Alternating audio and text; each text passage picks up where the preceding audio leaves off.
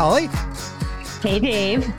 What is going on on the What Difference Does It Make podcast today? You know, I should have been, I was fairly warned that you were going to ask me this question, and I didn't have a prepared answer for you today.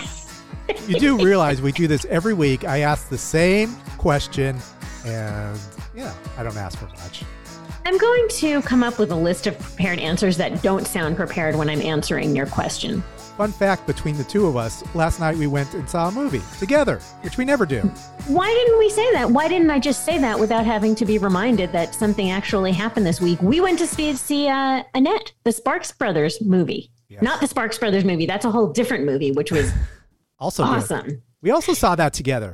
We've seen we have seen the whole Sparks oeuvre in less than a month. Good one, Dave. Yeah. Good. Good with your French too, because this one had a French director. Thank you. This yes. one was, you, yeah. You followed up on that. Very good. If you love Sparks, it's worth looking into. That's all I'll say about that. Now we turn to the Heartland and John Mellencamp and a book that's out by Paul Rees. He's legit. He was the editor uh, of Q magazine in, in the UK and Kerrang. Also wrote a couple biographies on John Entwistle and Robert Plant. We had a great time talking with this Scott. Scotsman. Uh, this Scots. This fine oh, Scotsman. This fine Scotsman. Okay, thank you, Holly. I don't want to. I don't want to offend the Scotsmen. Sins. I don't know if that's correct. It's just what what what sounds right. Okay, so why don't we just get right into our talk with Paul Rees? He is the author of Mellencamp that is out now, and let's get into it on the What Difference Does It Make podcast. You all set? You ready to talk Mellencamp? I certainly am, yeah. Okay, wonderful. This book is it's called Mellencamp. Simple. Is this an authorized biography? Do you know a book that um, Peter Ames Carlin did, the Springsteen book that he did? I think I'm vaguely familiar with that one. It, it's it's kind of it's it's really similar to that in that he knew all about it. He's been to the extent that um, I've interviewed members of his family. I've interviewed both his daughters, his brother, pretty much everybody that played. Well, everybody that's in his band now, and most people that have ever played with him, ex-managers, all the rest of it. And then he and his dad supplied all the photos, the book. So uh, he's been as cooperative as he could be. He's seen the manuscript, etc., etc., etc. So it's not officially authorized, but he's been very helpful, and his management have been very helpful. So, what is the difference? Because I know you've spoken to everybody, you know, I guess with his blessing. What's the difference between an authorized biography and what you're doing? Because I would say yours was authorized. Uh, I think it's it's semantics. I, I, think I think should he ever decide to do it, it's exactly the same as the Springsteen one. He uh, they cooperated and helped with that book, uh, and then he wanted to do his own, so he did one short left. I, I, think should John ever decide to do his own book, uh, I think it potentially makes it slightly uh, easier for him to do that if he if he's not authorized something before. So he can put the word on it on the cover. He can put that particular word on the cover. Yeah. All right. Well, after spending some time oh. with with Mellencamp and your book, I feel like he would never approve of of anything that that ever came out from anyone else except for for him. He's a he's a stubborn fellow. It uh, it seems like uh, who, who likes likes to do things his way. That's probably one of the reasons he's lasted as long as he has. He's you know he and one of the reasons he's I think so interesting. He, you know, he walks to the beat of his own drum. I think possibly because you know he, all the things that happened to him early in his career, as he you know he's pretty honest about. It. He made all the mistakes you're going to make right up front. You know, having his name changed, somebody sorting out his image from, and all the rest of it. I think you know he, he had to fight pretty hard to do things his own way. He's pretty determined, and he has been pretty determined for the last 30, 40 years to do it exactly his way. What drew? How much did you know about him in advance of this? What drew you to him? I, have been a I've been a fan since Scarecrow, way, way, way back in my youth when they just about invented the wheel. We guy were there. School right. had got guy a guy at school had got hold of Jack and Diane. Uh, so that was the first time I heard him, and then but the Scarecrow album was the first time I, I really listened to, it. and I, I'd been a fan since then.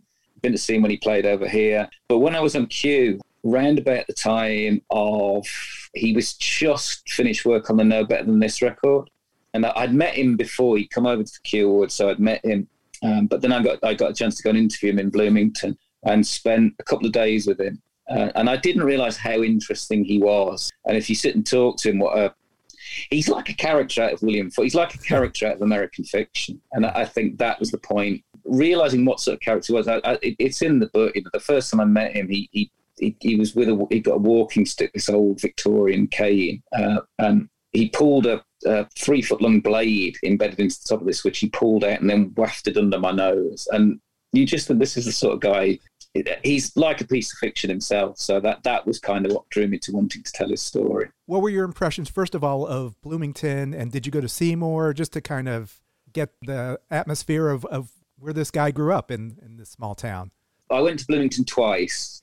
I think Bloomington's probably the, the and, and, Bloomington, you know, small town Indiana, small town Indiana. So mm. I, I, did two stints in Bloomington, and you just get the you get a real understanding of it, it, it is it is a small town. He stayed there. He didn't move to New York or LA. You wander around Bloomington, everybody knows who he is. You, you wander in a bar in Bloomington, and they can tell you they'd seen him across the street. And you walk into a bookshop, someone in the bookshop's got a story about John Mellencamp doing this, John Mellencamp, John Mellencamp meeting the Dalai Lama in Bloomington, all, all these bizarre sorts of things. So the, the idea that I, I, mean, he kind of embodies that that small town America, Midwest America ethos. He'll tell you the only difference is that Indiana is very much um, a red state, and he's about as far and as opposite from a, from red as you can be in political yeah. terms. I also was curious about the vibe of a small town. We live in Los Angeles, so and I don't yeah. think either of us has lived in a small town and it's fascinating, you know, that the way you colored it. So you talked a lot about, or you wrote a lot about John's youth and how he was just kind of a like a bad boy, you know, not so much into education and you know a lot about his family, which was you know is great to have that that background, but how he developed into such a such a but like a thoughtful adult he must have had the ability, the ability, the songwriting, the, the writing ability. It must have all been there for him to have turned into what he was. At least the way you describe like his his sessions with the musicians, you know, and about knowing exactly what he wants and understanding the music. Yeah, I, I think this. I think that's a really interesting point because I think if you if you talk to him about it, he will be, and and he does. He he very much says it's all about hard work. Anybody can do it with hard work. And there's no doubt he he worked really hard. You know, he really did apply himself to the business of making himself good. But I also think there has to be, like you said, it has to be there in some way, shape, or form. Mm. I, I think yeah, you have to be blessed in some way, shape, or form to be able to do that. And he says he taught himself, but um, I did an interview a long time ago with Rick Rubin. He was talking about working with Tom Petty, and he said you could. He said these people are kind of plugged into something that you and I aren't. He said you could be having a conversation with Tom Petty. He'd literally be talking to you. You'd be engaged in a conversation with him, and he'd suddenly go, he'd suddenly stop and start playing guitar. And and he would explain that he'd, he'd pick something out of the ether. He just that, that he'd grasp whatever it was, this song or whatever's coming out of the ether. And then he, he would write a song in 10 minutes. And people around Mellencamp talk about him doing the same thing. And I think whatever he says he's trained himself to do it, but I, I think he, there's, there's some, whether it's blessed or gifted or whatever it is, that you're able to tap into that kind of thing. And you, you might be able to hone it and get better and better at it. But I think it's probably there when you start. Yeah. Yeah, well, you touched on it uh, a little bit, like his upbringing. The, his parents had bongo parties. Can you explain what a bongo party is? I'm still not entirely sure myself what a bongo party. I think it is actually. It is exactly what it sounds like. His dad had a set of bongos, people would come around the house, they'd be drinking music on, and the bongos would be passed around, and people would play the bongos. It's I, I, don't know that I've ever heard of the concept of a bongo party before or since, but but that appears to be what it is. Sounds like a drum circle. yeah. Like that, yeah. I think yeah. it is, yeah. So he was always around music. I mean, growing up, there was music in the family. You know, they went to it was Protestant church. I don't know how much music there was there, but I'm sure that you know that kind of has an impact. Um, and you kind of touched on like he had this thirst for to discover discover music. He spent all his money on, on records and things like that. Yeah, and I think his um his, his half brother his his half brother's a, uh, a really important part of this because if I, I, spoke to to him to Joe, he was the first one that started guitar. He didn't obsess over it or take it, but he, he, he gave John some rudimentary lessons, gifted him the guitar, Joe Mellencamp, the brother, maintains that he's got the best voice in the family and, and has always been the best singer. But but he exactly said that, that John was just dogged about it. I think music, uh, it's a weird thing that he never left Indiana, but I think in a way to escape from it creatively and be something else. That was the route he found out of it, and I think he probably understood from a really early age it was be that he was he was quite a quite a talented sportsman. He was quite a quick sprinter. He played American football, but I, I don't think he's ever been.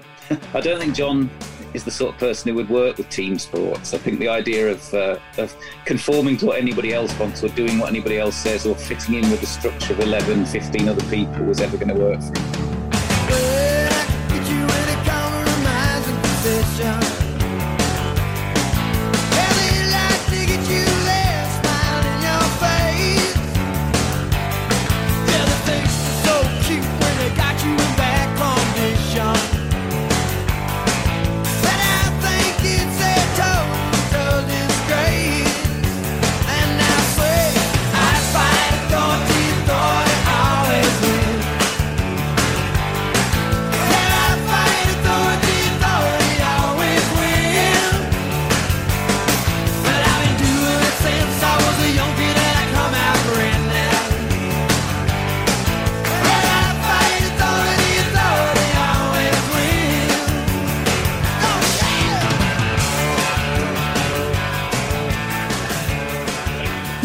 sounds like it.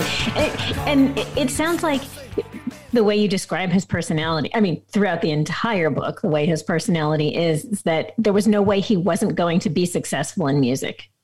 Tremendous amount of admiration and respect for him because I, I think he just didn't appear that he was going to be stopped. And, and you know, the, the first couple of records, the first three, four, five records, you know, he had all sorts, he was dropped from a record company. Second record, record company refused to put out. Third and fourth record, the, the, the record, the breakthrough record, American Fool, the real breakthrough record. The record company didn't want to release it. They didn't think Jack. They, they couldn't see Jack and Diane as a single. Um, they wanted him to put horns on it, etc. Et and he, he stuck to his guns and did it his way. Uh, there's a there's a great story in the book where they send an emissary from the record company down to the studio, and he's attempting to explain why horns should be on the record. Uh, and John literally led him out the studio door and closed the door behind him onto the street. So he was always going to do it, but I, I, think that that sort of determination to, to do it his way, to be who he was going to be, I think is the is one of the great things that's admirable about him.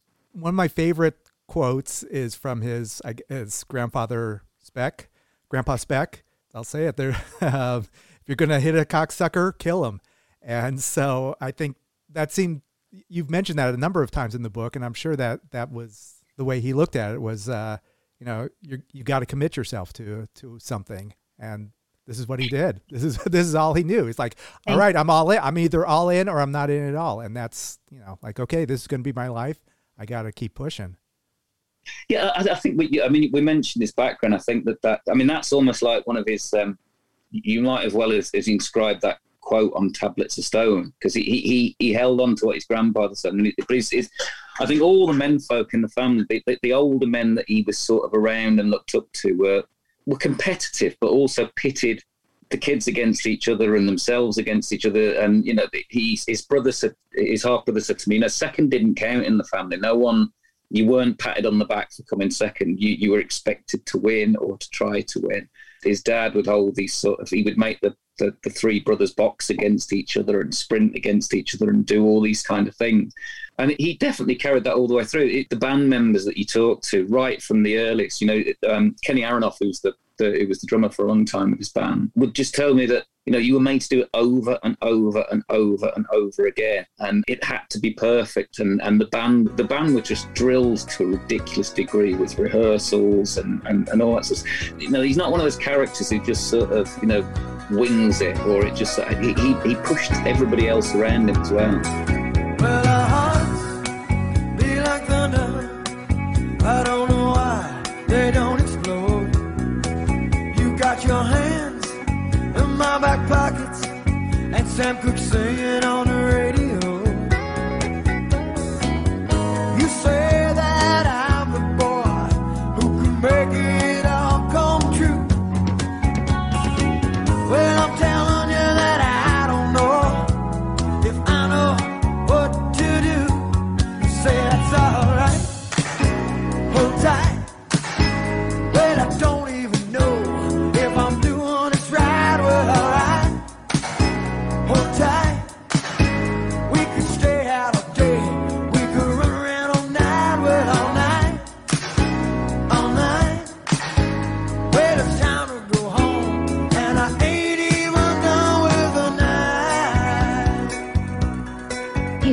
one of those characters in a in a book, like you say, in a novel, that he he pushes you as the or you pushed the reader right to the edge but his personality you know you you were always wondering where he was going to you know go off next and i think you mentioned kenny aronoff I, I think I might have felt the most for him throughout the whole book. Yeah. yeah.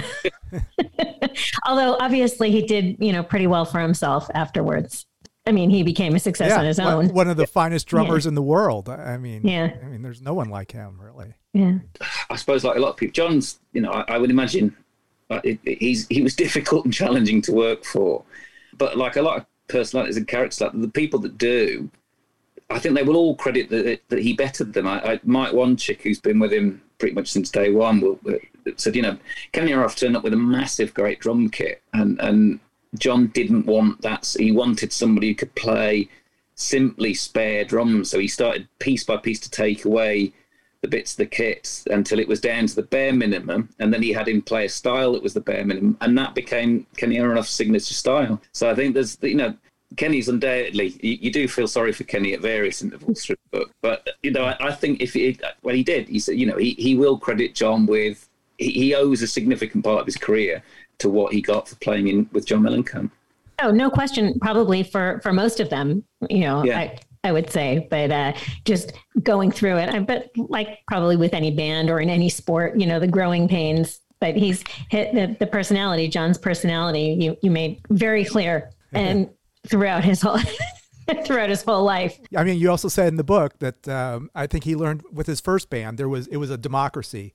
You mentioned his first lesson was we can't have a democracy. There's only one. There's got to be one guy in charge, and that's that's going to be me, right? I think him and um, John and Bruce Springsteen are, are, they've sort of had parallel careers. I think they're working together now. I think they're quite close, and they're very similar in that respect. You know, I think Bruce is perceived probably as more amiable and easygoing, but there's there's only one person in charge of the E Street Band, and mm-hmm. and you know it's not Steve Van Zandt. And I think it's it's exactly so. You know, I think his frustration with the, the, the first band was that they it, it took ages to even organise a show because there were six, seven people voting on it, and no, I, think there's been one person voting on what John's doing for for 30, 40 years, and he hasn't done too bad yet. Let's go back to Kenny Aronoff about um, and the drum sound. I love uh, the story of Jack and Diane, how it you've how it just came about, uh, just the whole story, um, which we can touch on in a second. But it was the Bee Gees who helped mm-hmm. create this sound uh, by bringing in the yeah. LinnDrums, right?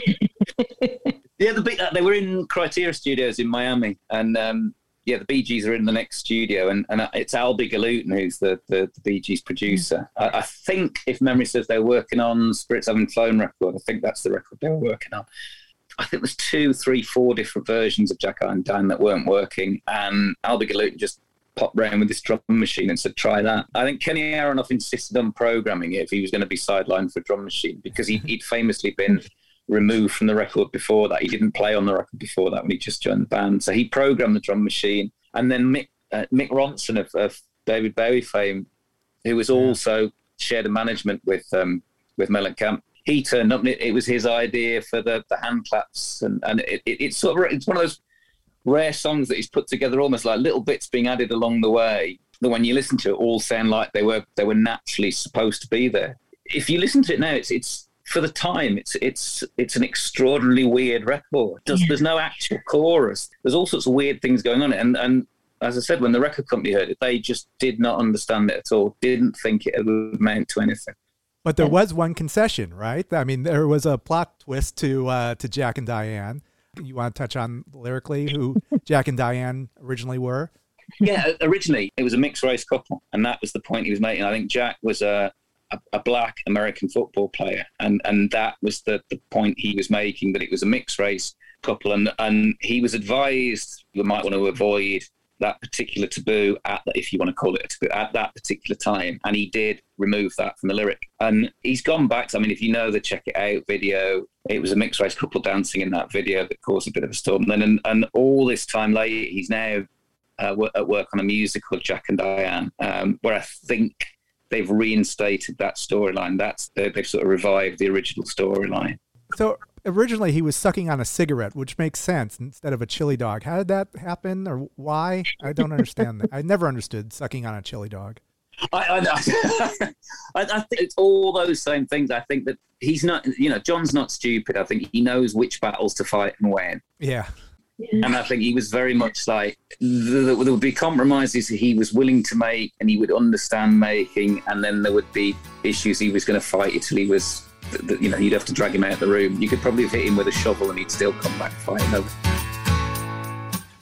Sucking on chili dog, outside Tastee Freez.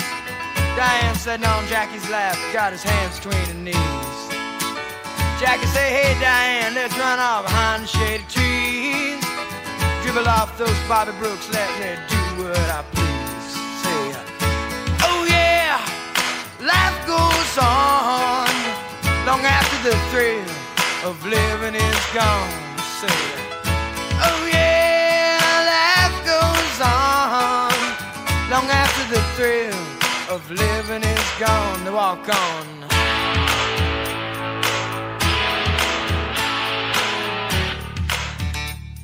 I think the same thing with the name. You know, he didn't like being Johnny Cougar, but he accepted that as a necessary thing to, to you know, he was pretty much told, unless you change your name, you don't get a record deal.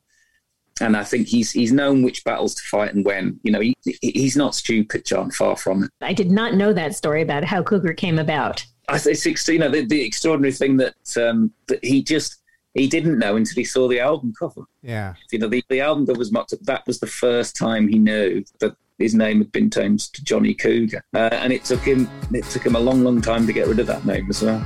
Yeah, no one ever called him Johnny either. So, no. Yeah. No. no. We desperately need to take a break, so let's do that, and we'll be right back on the What Difference Does It Make podcast.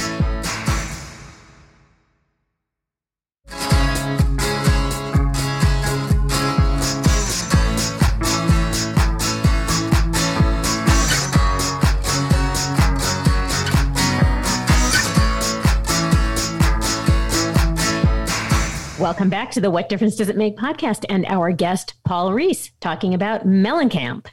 Uh, a great early story is I didn't, he played the Whisky. He opened up for the jam. And yeah, uh, this was his showcase, but uh, I don't think it went that well.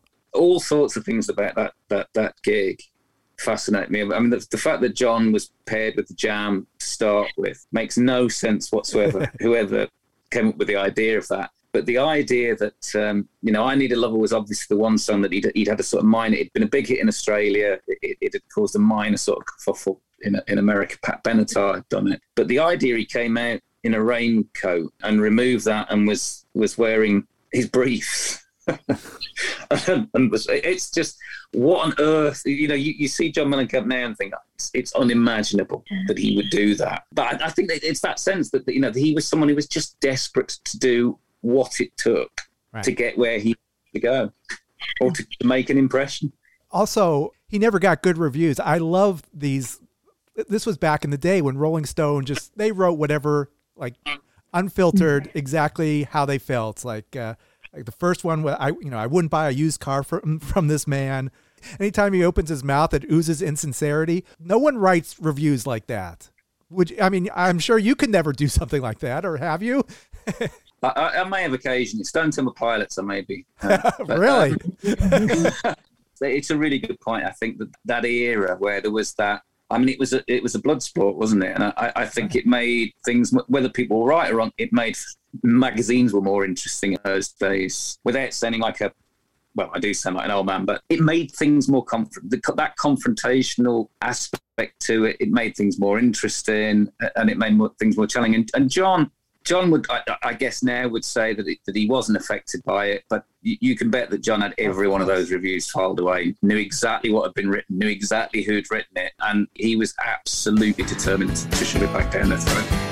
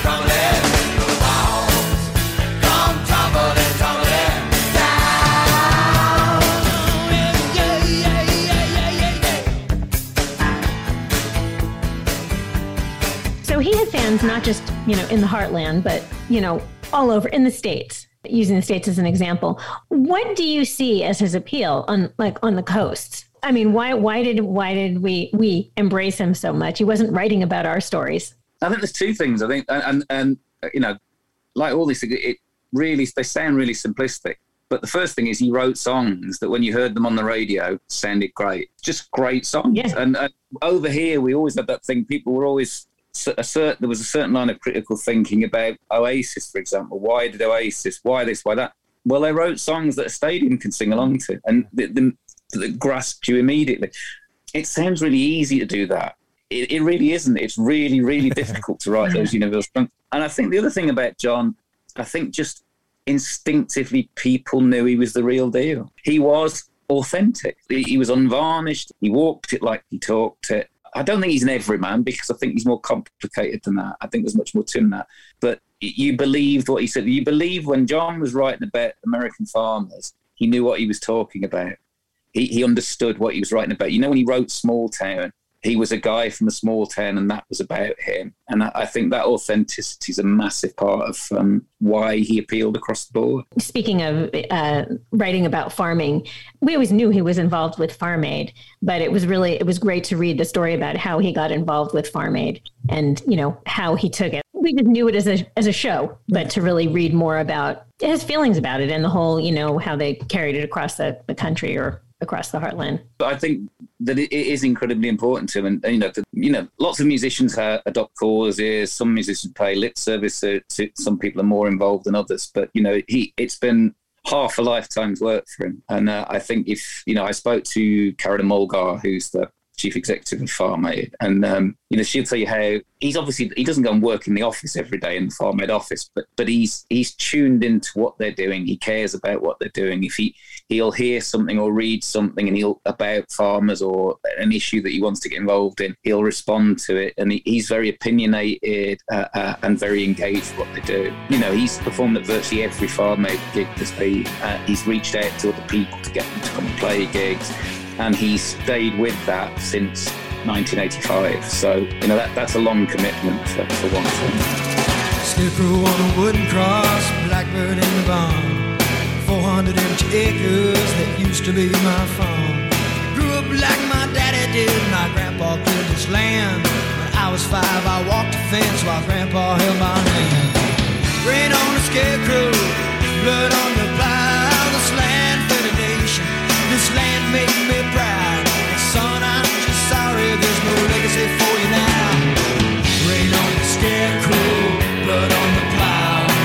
Rain on the scarecrow, blood on the plow. The crops grew last summer weren't enough to pay the loan. Yeah, all, all it took was uh, one sentence from Bob Dylan to uh, to put it, send them into action. It was yeah, the 19 it was at 85, the Live Aid show where yeah. Yeah. Dylan just said it'd be great if we did this for farmers. And you mentioned that that Geldof was pissed off about that. Is that correct?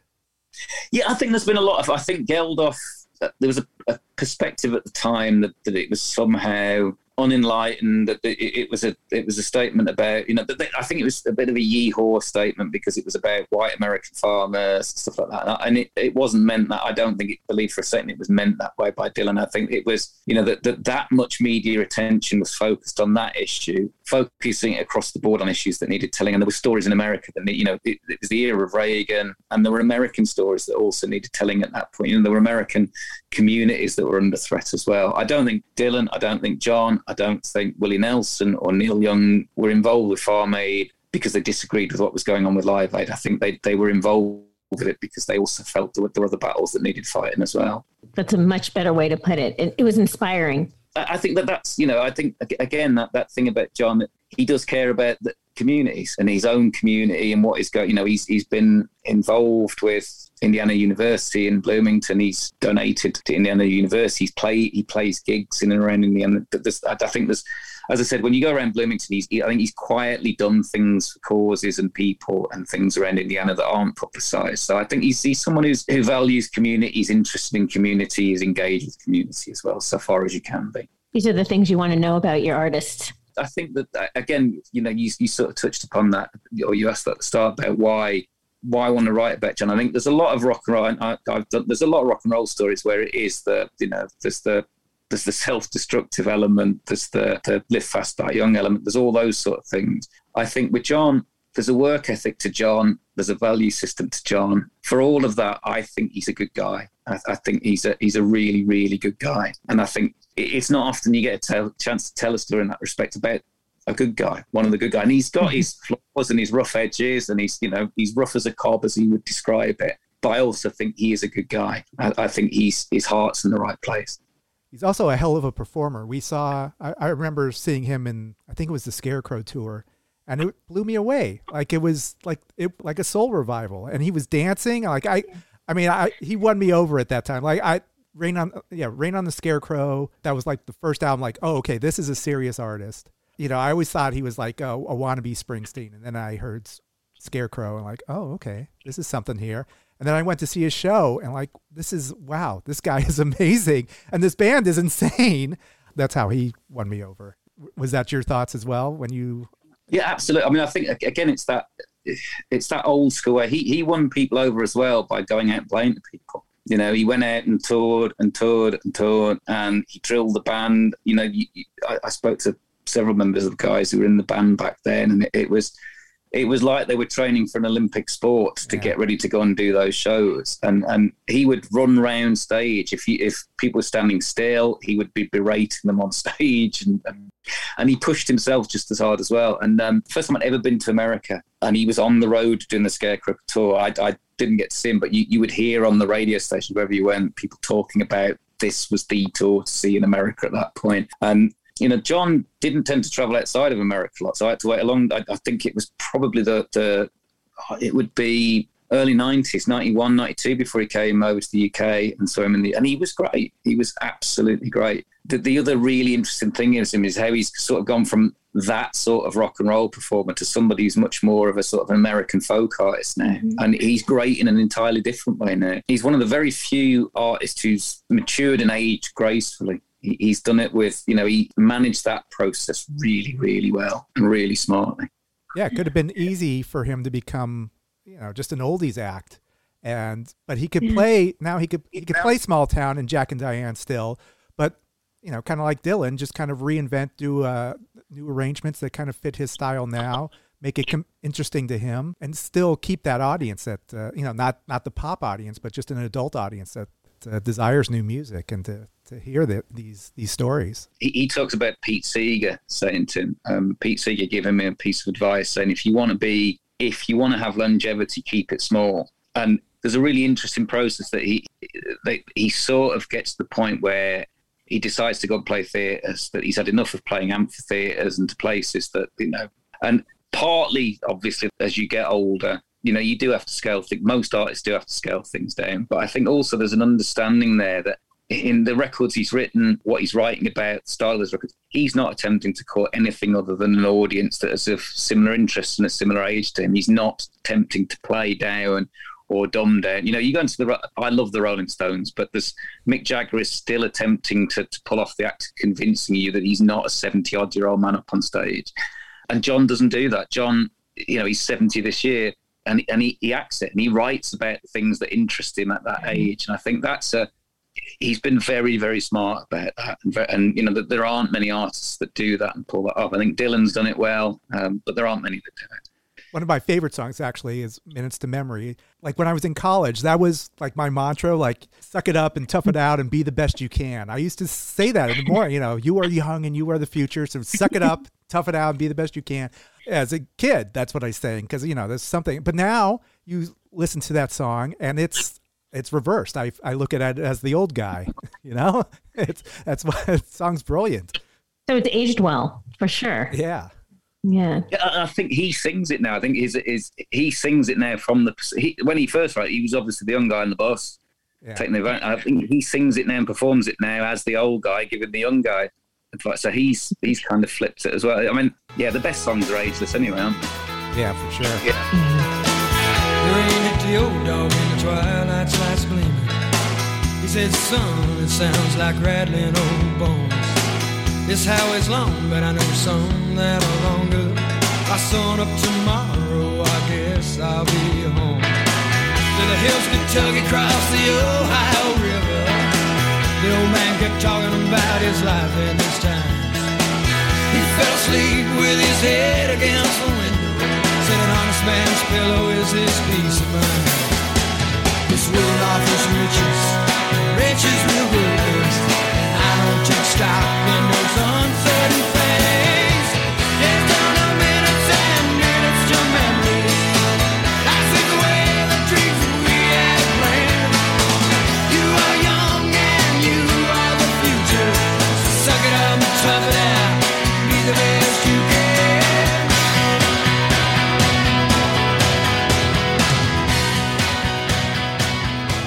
More thing about just songwriting. He had a song. He had a great songwriting partner, George Green. He was kind of like the I don't know, like Bernie Taupin, or I don't know. They they were they worked together, and it they just had a falling out, I guess. Or what? What's the story behind George Green? Is this, this guy that I, I, that pushed him? You know, create some wonderful songs. I love George Green as a character because he's kind of the, the, the bookish, bespectacled, geekish guy in class. I mean, they were you know they were at high school together. They, they went to high school together in Seymour, and um, George sort of hung around them, but he was always the guy that was you know he didn't play sports. He was and and it was only when Mellencamp was um, he he made a couple of records and and oh, it was just before he made his first record. The, the George he, he ran back into George Green, who was working in a convenience store got into conversation. George Green said he'd started writing songs or writing lyrics, and then they started writing these songs together, neat, neat and they on George Green's bed in George Green's house. And it is, it's, it's a weird sort of, um, it's kind of like an of, of mice and men version of um, Elton John and Bernie Taupin. These two, you know, the, the, the, the falling out. You know, I think John John's is more like I don't think there's any big dramatic bust. I think it's over a period of years George Green probably became more, more protective over the lyrics he wrote and saw them being delivered in one way. John wanted to deliver in another way. And the inevitability with these things is, as, as we said earlier, there's, there's only one. There's only one way it gets done, and I think uh, it, it, eventually was it, it, John got tired of having to explain himself, and, and, and that was the end of, of George Green and that relationship. But I think it, it's you know, George Green's written some fabulous lyrics. They, they work perfectly. Some George Green's best mm. lyrics work perfectly with, and and his treatment of them. They, uh, they just complement each other perfectly. Yeah, your life is now crumpling down. Yeah, Rain on the Scarecrow. Just I love each and every one of those songs. It's just did they trade lyrics or was it all? Do you know if George wrote most of the lyrics for those songs or or how that uh, that wor- that process uh, worked? I think George wrote the lyric and John edited accordingly and would go back and say, not sure about that, not sure about that, and it would be re-edited. So I think it, it, it was it, it, was a bit more collaborative probably than Elton John and Bernie Taupin. I think Bernie Taupin writes lyric and Elton John sets song to it from, from what I can gather. I think there's probably a little bit more collaboration in editing going on. But but they start yeah with uh, and, and there's Human Wheels as well, which um, was based on a the eulogy that um, uh, George Green, I think it was his father's funeral, gave it his father's funeral. Mm. And that was put to a to, to music as well. So there's, there's a really uh, just one of those interesting collaborations, and I guess from two people that had to know each other well and had to trust each other as well. This land today shall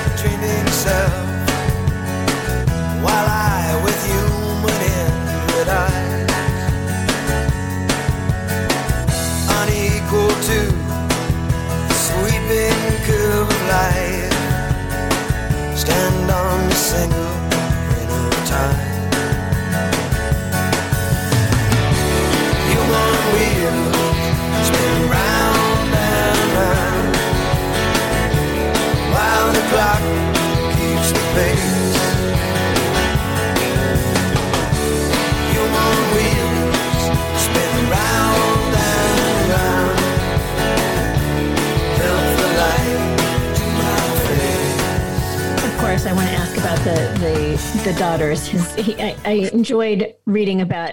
He um, he seemed a little softer. I enjoyed getting the soft side. Seeing, hearing uh, you interviewed both uh, two of his daughters.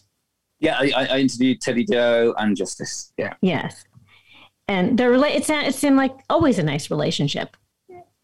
Yeah, I think the best you can say, both of them said, independent of each other, said that whenever in their lives that they were not sure or they wanted some advice or reassurance or counsel, they would always pick up the phone or go and see him. And I think you've you've done pretty well as a parent if you get if you get to that point. I, I love the fact that one of my favourite bits in the book is uh, I think it's um, Justice's sixteenth birthday party, and it, he, he, catches um she'd smuggled a, a, bottle of beer out of the garage and was sitting with some friends. They're, he's got this um, Daufuskie Island. He's got a, a house on Daufuskie Island. They're, they're out on the beach there having a beer, and he catches them and he cancels the party that they've got planned for the next day, the big 16th birthday party. He has her cleaning the house. And so, because obviously he was quite rebellious in his youth and fought against his father's um, and all the rest of it. So, do you ever share that information with him? It was very much like, do as I say, not as, not as I might have done. None of them got handouts. He, it wasn't, you know, you were expected to work for what you got. I, I, think there's a respect for him for that, and I think they both feel that they were better served because of that, however difficult it might have seemed at the time. Every interview was the same way, kind of like uh, you know, just immense respect. He worked me to the bone. I was miserable during the recording session. I was mid- I hated every second of it, and I will do it again. you know, they're just devoted to John yeah. Mellencamp. They believe in this man, which is, I mean, that's what you want, I guess. I guess it's you know it, it's the nature of people that you you follow, whether it be you know that whether you a lot of them described it. I mean, Kenny Aronoff described making the American fool as like going to Vietnam. so that there is this sense of go this sense of go to war and battle, and the nature of the, the person that you follow. I didn't speak to anybody who who didn't respect him. You know, they might have had disagreements with him. They might have not liked the way he went about certain things. I also think the thing that you have to remember with that, and I think it's sometimes lost when when it, when you're talking about X band members or people who've played with people who, who, who, tend to have these opinions. At the end of the day, it's John's name above the marquee, and and every, it's his responsibility, and and he's the guy that carries the guy. He's the guy that's had to write the songs. He's the guy that has to go out and sell them, and and he's the guy whose career stands or fall on what's happened. So I think you know that amount of responsibility and pressure also has an impact on the way you interact with other people as well. I, I love that he's been able to attach himself to to projects that where you're scratching your head. Like you know, he he did the uh, plays. He worked with Stephen King. Do, he's doing musical. He wrote a screenplay. And this guy, I mean, he just goes like he he sets his mind to something and it's just like, oh, I'll, I'll write a screenplay. I mean, he doesn't does he he just goes right in and it's a hundred, you know, just full hog, right? Whole hog. And I'll direct it. And and directing. Right. Oh yeah, and he directed it. yeah, I'll direct this too. Yeah, he's always been lacking in confidence, self confidence. Um, I think that's that, that that you know that's that thing that where like we said earlier that, that that he will turn around and tell you that anybody can do what I do with a little hard work and application. I think that's not you know not because he's he he is. I'm trying to think of he's he's a very very good painter. He's a very very good artist. He he he genuinely isn't the you know we we all know that you know Bob Dylan has, has tried his hand at that are Ronnie Woods and the, the, the you know the, the musician painters, uh, and it, it is very much a musician's done that. John, it's obviously helped him being John Mellencamp, but you speak to people. You know, I spoke to the, the, the, woman who exhibits him in New York, the gallery in New York. He would have had a career as a painter. He would have been noticed as a painter, irrespective of, of, of what he did. You know, he was the last exhibit he had in New York was alongside Robert Rauschenberg. He would sit on that level that he's unique in that respect. I, you know that, that he, he turns his hands to all these things. I think that makes him unique. How creative he is, and the fact that I don't think his his brain is ever still. You know, he's a seventy year old man who's still trying to do multiple things. He hasn't sat back, put his feet up, and, and entered his dotage playing the hits. He hasn't done that. He, he's yeah. constantly trying to stretch himself, which I think is again admirable. You tell a story about his his first exhibit in New York. It was a co exhibit, I think, with Miles Davis. Yeah, yeah, yeah. And it's funny as as the reader, and you you know what it entails when you're opening an art exhibit. You know, if you've been to an opening, that it's sort of a you know cocktail party ish. He seemed surprised at what it turned out to be and the people that showed up and also the names obviously were were were the draw but he seemed you know so disgusted and horrified at the idea of an art opening that he left early? I think I think he was very conscious that um, you know he's he's aware that being John Mellencamp, being a rock star, helps you get a foot in other doors. Mm-hmm. I think, but he was very conscious that he wanted to do he wanted his painting to be t- he wanted to be judged in the same way. You know he went back and took classes. He went back and and and, and worked with with other with painters and took tutorials and things like that. I think he felt that first opening that the miles davis one was you know they put a billboard on sunset strip and that doesn't happen for for the normal you know your first art exhibition wow. you don't get a billboard on sunset. I think he felt he was being marketed as a rock star uh, and and he wanted to be judged more as a i think he felt in retrospect it was a mistake to have done that early on. And the later things that he did when he exhibited, they were small things. You know, he did things in Midwestern galleries in Texas and things like that. And he, sort of built his way back up to having a, a New York gallery and a New York exhibition. I think is exactly the same thing. It was like going out on the road and touring. He, he paid his dues before he, he went and headlined Madison Square Garden. It, I think he viewed it in exactly the same way. You touched on like he felt like he was actually this exhibit with uh, with Robert Rauschenberg that's that was like his okay you're legit like once mm-hmm. he once he made that that was his madison square Mo- garden moment i think it was a massive thing i mean i think the first new york exhibit was a big thing but i think when you're placed on that level you know you're talking about you know one of the significant figures in american art i guess it's like if he'd written his first novel and they said you're going to do a book reading with Don DeLillo or something like that. You know, mm-hmm. you, you, you're placed on that level and you're seen on that level. It, it's a big thing. You know, you can't imagine bless Ronnie Wood, but but nobody's going to be exhibiting Ronnie Wood's paintings with Jackson Pollock, for example. That's that's not going to happen. John's work stands up to that. It, it, it does stand up to that. There's fair, you, you can read. You know, everybody's got. You can read critics in the New York Times, and I, I, think he's respected for, for what he does as an artist and the way he's gone about doing it. The fact that that exhibit exhibition didn't look or sound or wasn't ludicrous and hugely unbalanced is, is a testament to that. I think. Do you have a favorite piece? At all of uh, of his artwork?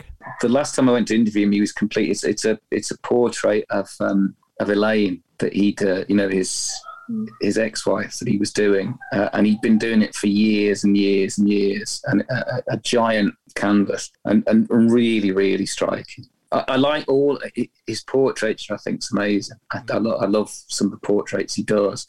A couple of self portraits are great as well the way he sees himself through right. his own eyes is very interesting. There's a, there's a darkness and a, um, yeah, an edge to those pictures that's really interesting as well. You say he's disciplined as a as a painter. Is he disciplined as a as a writer, a songwriter? Does he does he set aside some time to?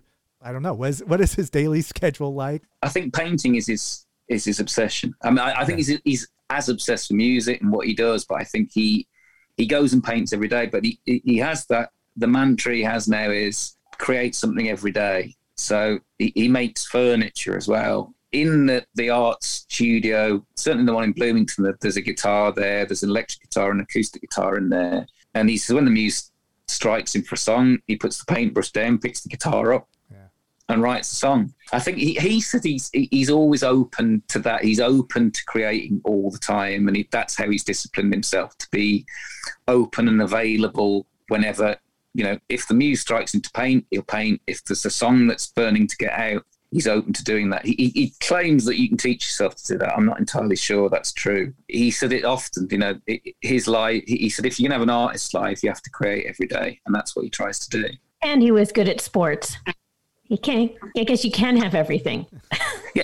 Yeah, he's a really, uh, in some ways, he's really irksome because it's like if, if right. you, you know, most most musicians are not good at sports, but he was he was quick. He played football, and you know they had this um, flag football league with the. There's a great story that his his half brother Joe tells that um, you know they, they played flag football. So John had a flag football team with his band, and he invited Joe. Joe was a, was working as a fireman in Cincinnati, so he invited Joe to bring the firemen down to play them. And the first year they come to Indiana, the firemen and Joe, uh, and John and the band beat them. And after the game, John whisks them all back to the house. There's a big barbecue. There's there's beers, there's drinks, there's music. And the following year, he invites them back for a game. And and the firemen decide at this point that they're not going to lose. They're actually going to win, and they do win the game. Uh, and there's no barbecue, there's no music, there's no invite back to the house. no, he he takes even even a game of flag football. Uh, you know, second isn't good enough. Sore loser. Yeah. that, that's the other way of putting it. Yeah. But that okay. So then one of my favorite quotes about songwriting that that's in there. It says uh, that John says the essence of being a songwriter is to show some humility. you want something that goes into people's hearts. And I'm still hoping to write that song. There's a number of songs where I think he's reached that. Uh, what are some of your favorites? It's interesting because I, while I was write, working on the book, I did a, a Mellencamp playlist that I could just play when I was driving anywhere and doing that. And there's 25, 30 songs on that, and they're all knockouts. I, I think Pink Houses is obviously Rain on the Scarecrow, Minutes to Memories we've mentioned. I think there's some of the later songs I just think I, I think um, I, I, love We Are the People from the Lonesome Jubilee. I think that's a great mm-hmm. song. And then when you get later on, Rural Route, the song that's on Freedom's Road, I think is an amazing song. Uh, just a, a, stunning piece of work. Jena on, on Life, Death, Love and Freedom's a, an amazing song. Um, what kind of man am I on, on Sad Clowns & Hillbillies? I think a lot of the songs, for want of a better term, the darker songs or the subject matter songs, or the I, I just think he writes great folk songs, great you know spiritual songs. Uh, what kind of man am I is an amazing song, a, a, an incredible song, um, and they're possibly not as well known, but they're, they're you know breathtaking. My words don't know the truth. They flutter as I speak. The sickness I feel under my belt is the disdain I have for me.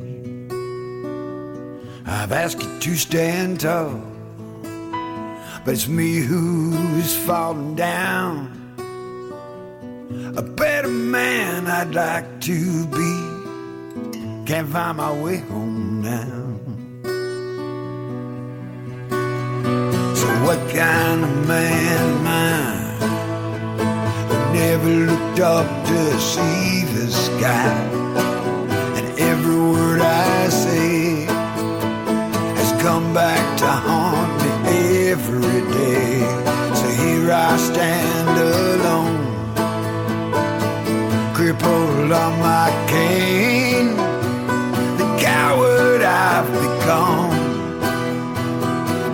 the loser in the game.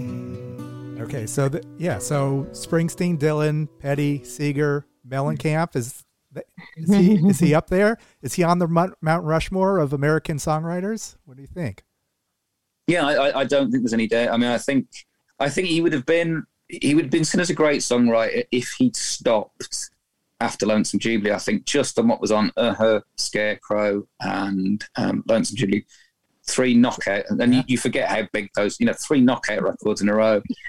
I think Big Daddy's a great record, but I, I think from the point he left, he stopped trying to be to write radio hits, and I think Freedom's Road's probably the bridge from that record. I think Freedom's Road onwards, he's made three or four remark. I, think he's had a great, great late period, and those records. I think he said, I think Life, Death, Love, and Freedom.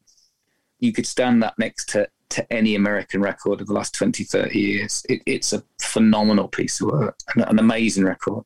And no better than this is not that far behind. Um, so I think on, on the bounce, yeah, there's, there's not many songwriters that you could sketch out 30, 40 songs across that amount of time. And he's still writing great records and testing himself. So I, I don't think there's any. I think Johnny. I think Johnny Cash he had a message passed. That Johnny Cash thought he was one of the great American songwriters, and if he if it's good enough for Johnny Cash, I think it's good enough for anybody else. I think yeah, definitely, he's he's up there. Your career could end at that point. yeah, yeah, you'd, you'd, be pretty happy with that. I think you'd, you'd take that. Is there going to be a Jack and Diane musical? Is that ever coming out? Yeah, um, the last time I spoke, to, I, I I'd spoken to Pete, various people involved in that. They were doing read throughs just before the pandemic in New York. They'd done read throughs and castings for it. So I think work on that has gone on in the scripting and all the rest of it. So it, it was like everything else, it will have been moved back. I, he described it as wanting to do something like Tennessee Williams on the stage. So you know, he, he, doesn't he doesn't set his bar low or the yeah. challenges. but I think yeah, that that's I, I, think work on that has continued. I think that will probably be in the next twelve to eighteen months. That'll see the mm. light of day. The Mellencamp story continues. He, he will because he's a cussed old goat as well. Because obviously he's retired three times from music um, at the last count. I think that's the thing with him. It's like sort of about aging. He's not one of those people who's gone into his dotage uh, and rested on his laurels. He's. I would wager if you sat him down now, he would tell you he still fervently and genuinely does believe he's got his best record still in it, uh, and he's still to make it. and he's like you said about you know wanting to make the song that he still believes he's got to write that song. So I think he, he told me once he he'd envisaged how he wanted to go and he wanted to be laid out on a board in the in the living room and all this sort of stuff. So until they're doing that, I think he will be trying to do the best thing he's ever done. And that's probably what sustains him and keeps him going. Suck it up and tough it out. yeah. you have answered my question about why why you chose to write about him. All right. So yeah, the book Mellencamp. This is out now, and uh, yeah, thank you for for this book. It's uh, it was really nice to spend some time with John Mellencamp and, and learn all about his, his, life. And he's quite an inspiration. So so thank you for that. Appreciate and it. And you, thank you for coming on to talk about it. That was, a, that was thank, thank you for having me on. Oh yeah, you've ta- you've given us way too much time. Uh, it was wonderful. So thanks a lot. Uh, best of luck with this book, and uh, yeah, look forward to some more from you. Okay, thanks very much, folks. Thanks, Paul. All right, cheers. Okay, Holly. So, do you have a greater appreciation for John Mellencamp now? I really do. I really, genuinely do. I loved reading this book, and he, as I said during the podcast, I was, I've been a, a you know, a moderate fan. I wasn't so familiar with his later, uh, you know, the music he's created later in life. I really loved learning his backstory. The book was really well written. It was great to spend a time reading this book and learning all about John Mellencamp and what drives him. What drives him is basically John Mellencamp drives himself. No one, no one tells John Mellencamp what to do. That's what I learned. Um, what drives us, Holly? This podcast drives us, I think, right? Yes, every Friday, new episodes. If this is your first time, please subscribe. We also have a wonderful YouTube channel that Holly moderates. Tell us all about that, Holly. Well, thanks. Thanks for that compliment, Dave. Yes, I I'm posting clips, outtakes from our interviews daily. So come back, check it out, subscribe, and uh, you can also find us on social media, WDDIM Podcast. And thank you for listening. We're also a member of the Pantheon podcast family. Yes, they have some wonderful podcasts up there. Uh, PantheonPodcast.com check out what they've got. It's not just what differences make, but you know, after you're done with us, you can see what else is going on there. So until next week, this is Dave. This is Holly. Check you later. Over and out. It's NFL draft season, and that means it's time to start thinking about fantasy football. FantasyPoints.com features industry leading experts and prognosticators using proprietary hand charted data to help you score more fantasy points. FantasyPoints.com is the place to go for whatever kind of fantasy football you play. Whether you play fantasy football, daily fantasy sports, or do a little bit of everything, Fantasy Points has the meticulously researched content to guide you to victory.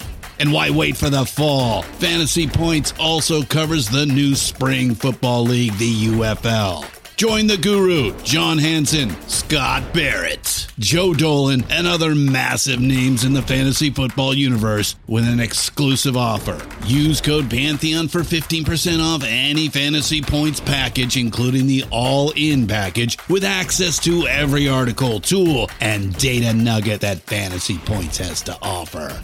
That's fantasypoints.com and code Pantheon for 15% off at Fantasy Points. Fantasypoints.com, code Pantheon. Score more fantasy points.